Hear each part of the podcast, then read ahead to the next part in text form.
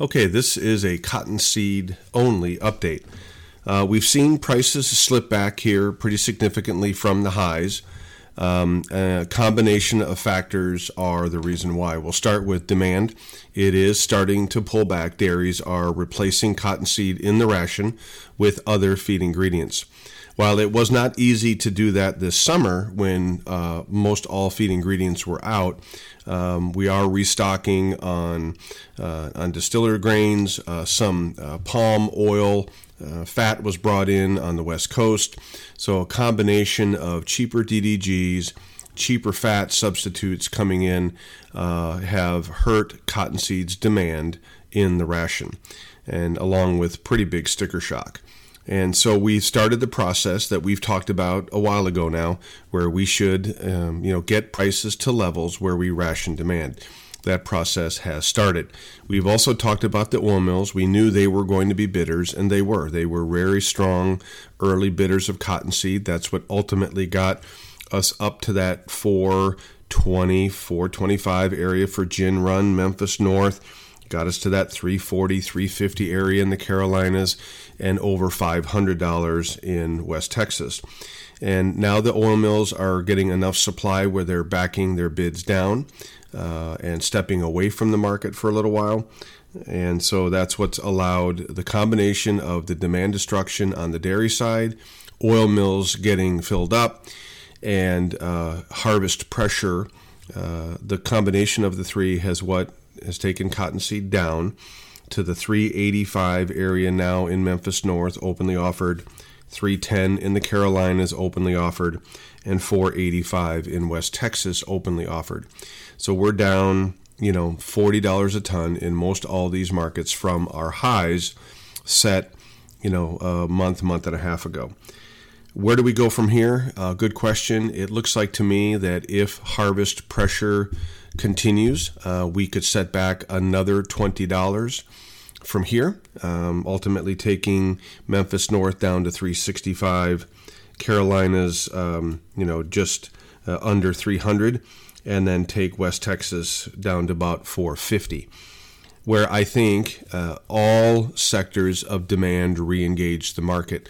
We will end up with oil mills uh, extending coverage. We will have dairies uh, now uh, buying seed as it is becomes more competitive than other feed ingredients. And I've been told uh, that we would also re-stimulate the export demand off the East Coast that we have lost uh, with these high prices. So, um, you know, it would take, you know, about a $20 fall from here. I don't think it will fall $20 on the carry. I think it will only fall $20 on gin run. And so the carry, the difference between gin run prices and the carry is going to widen here. As is, if we fall, it will be because gins need to sell for cash flow or for room for storage. Uh, but no one is going to sell storage right now at these discounts here. And so, uh, two things will happen uh, if we fall. And I'm not sure that we will, but uh, it would be healthier for the market if we did. We would re engage all three demand sectors for cottonseed. That would be fantastic.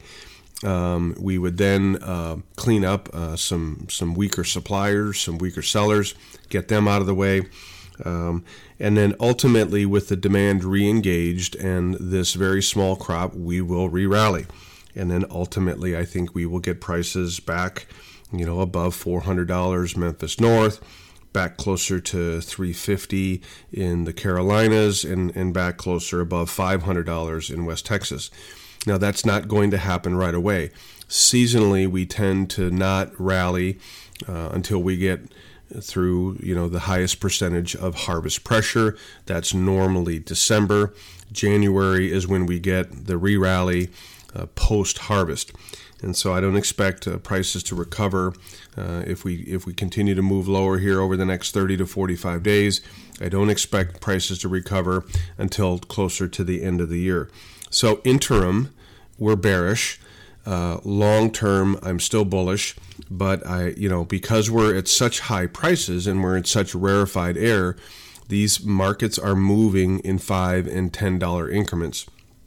And so, you know, we could ultimately sell off here, um, stabilize demand, get that re-engaged, and then it's just going to be a very long summer for the buyers trying to find seed scattered around the country, and we, we could restabilize prices back to those levels that I mentioned. For next year, um, I'm looking out uh, on the horizon where I see cotton fiber prices at record low prices versus corn versus beans. I am expecting some two to three million acre smaller uh, per, uh, acreage planted for cotton for next year. And so then it would just come down to West Texas and whether they have a chance to make a normal crop. They have been getting rains, and so they were stabilizing the subsoil moisture out there. It's not perfect by any stretch, but it is slowly improving. So it's possible that we lose 2 million acres of cotton, maybe three, but end up making the same size crop because we make a crop in West Texas. Now that won't fix the supply side problem. We'll still, um, you know, have problems. But the question is then, you know, with with seed at these elevated levels all year long, what kind of long-term demand destruction are we doing? Uh, and so we won't have that answer until we get further out. For the crushers of cottonseed, oil uh, share the, the cottonseed oil is sitting at record high prices right now. And with energy prices going back up, um, demand for soybean oil uh, is very high to make diesel, renewable diesel. And so, since soybean oil competes with cottonseed oil in the food sector, we don't use any cottonseed oil for, for diesel, we only use soy. But the higher soybean oil goes, uh, the higher cottonseed oil goes, and the bigger the margin for the crusher.